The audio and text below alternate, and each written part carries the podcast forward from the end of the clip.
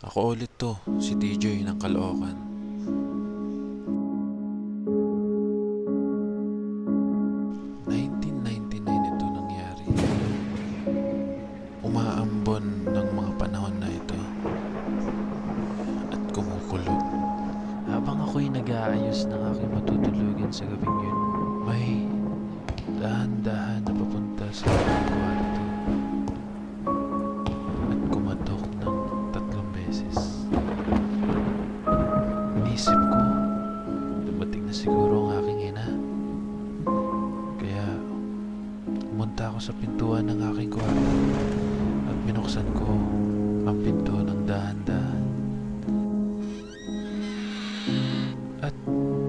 Nagtaka ako, bakit walang tao?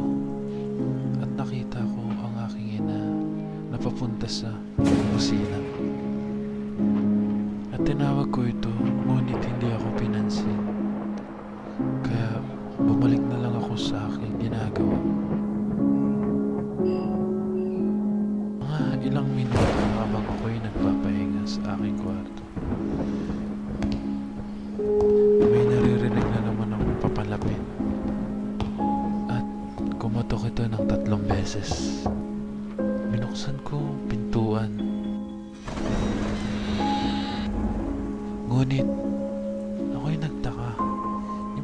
Imposibleng walang tao dahil pagkakatok ng tatlong beses, agad akong tumayo at binuksan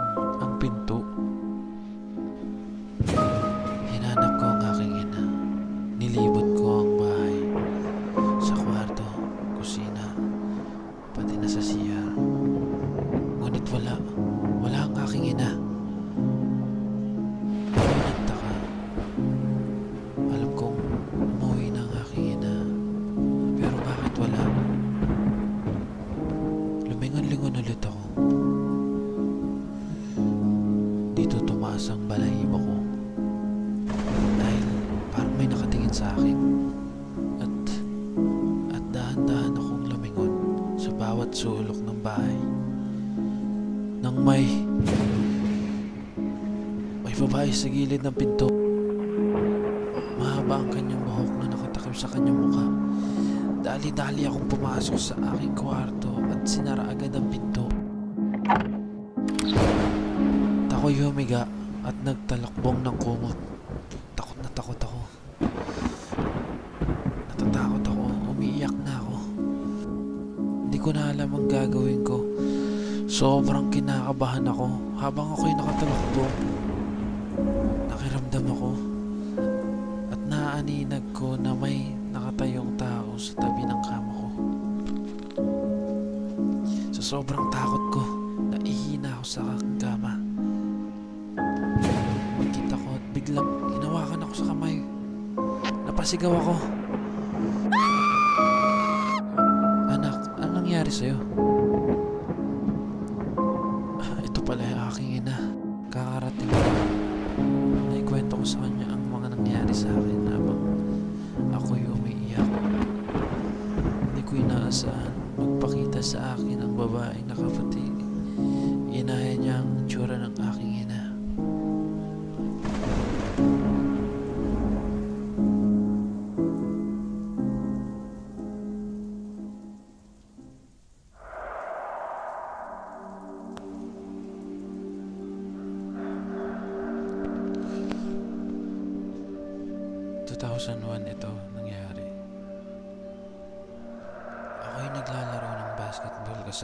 Aking mga kaibigan.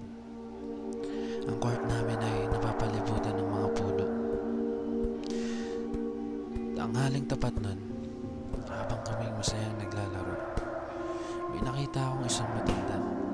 Nakatingin siya sa itaas ng puno. Natawagin na lang natin sa pangalan na Mang Berto. Tinawag ko siya. Mang Berto, ano bang ginagawa niyo? hindi siya umimik. Patuloy niya pa rin tinitingnan ang puno. Nang pabalik na sana ako sa aking paglalaro, bigla siyang nagsalita. Nag-aagambala sila. Nalingon ko siya at nawiti na lang ako. Dahil usap-usapan sa amin na baliw si Mama.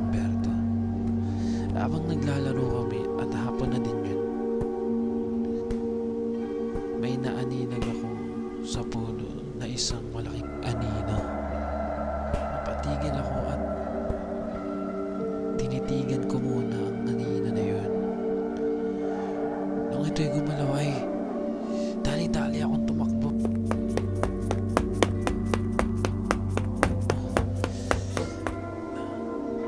At nasalubong ko si Mang Berto.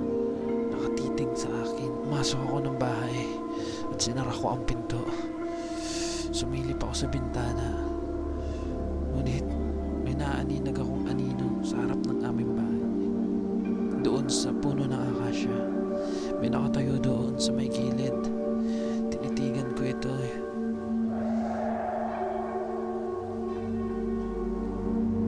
Para siya nakatingin sa akin. Ngunit ako'y takot na takot. Nang biglang may humawak sa aking balikat. Ang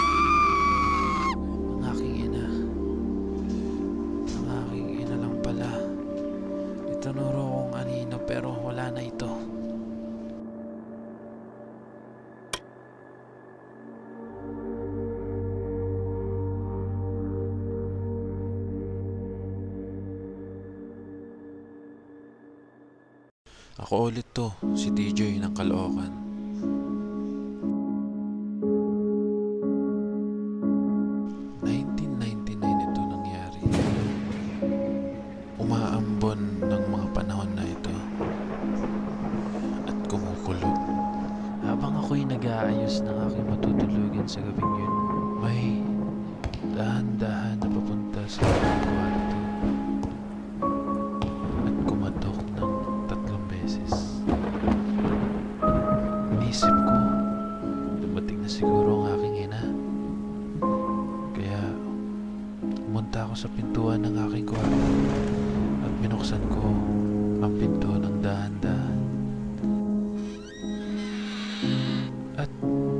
Nagtaka ko, bakit walang tao?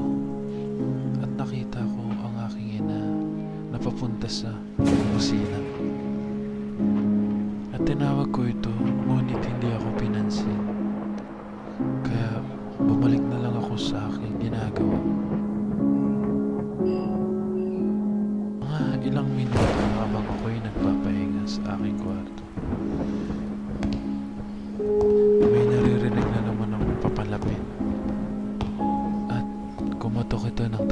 Tatlong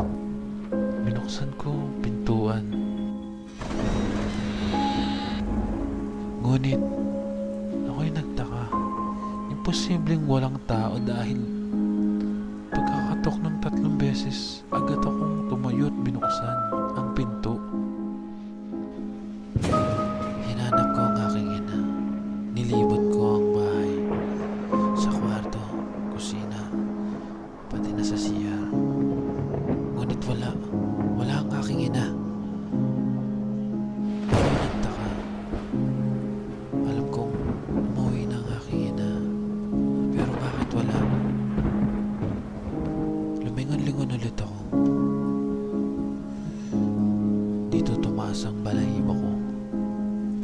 Dahil parang may nakatingin sa akin. At, at dahan-dahan akong lumingon sa bawat sulok ng bahay. Nang may, may babae sa gilid ng pinto. Mahaba ang kanyang buhok na nakatakip sa kanyang mukha. Dali-dali akong pumasok sa aking kwarto at sinara agad ang pinto. Ako'y humiga at nagtalakbong ng kumot. Takot na takot ako. Natatakot ako. Umiiyak na ako. Hindi ko na alam ang gagawin ko. Sobrang kinakabahan ako habang ako'y nakatalakbo. Nakiramdam ako at naaaninag ko na may nakatayong tao sa tabi ng kama ko. Sa sobrang takot ko, naihina ako sa aking kama. Biglang hinawakan ako sa kamay. Napasigaw ako. Anak, anong nangyari sa'yo?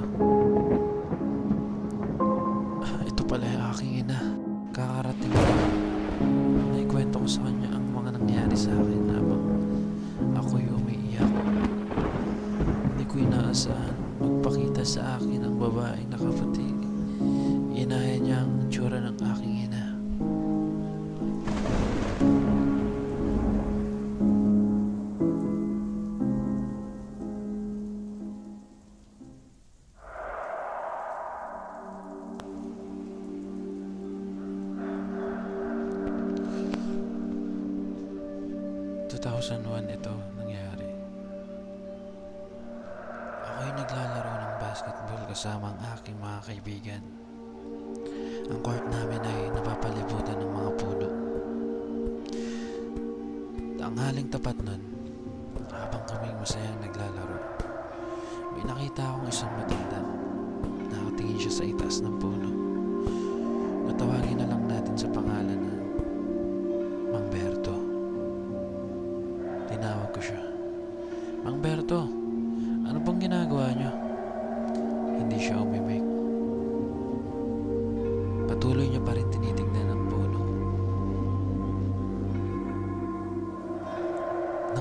Nang pabalik na sana ako sa aking paglalaro, bigla siyang nagsalita. Nagagambala sila. Nilingon ko siya at ngumiti na lang ako. Dahil usap-usapan sa amin na baliw si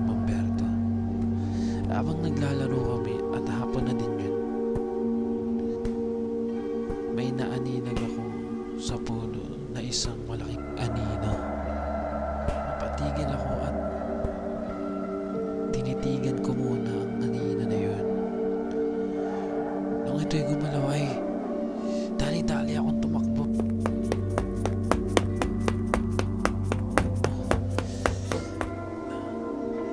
At nasalubong ko si Mang Berto. Nakatitig sa akin. Masok ako ng bahay at sinara ko ang pinto. Sumilip ako sa bintana.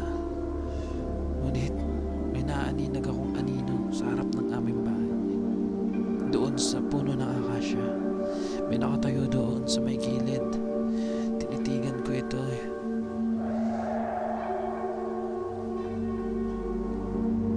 Para siyang nakatingin sa akin.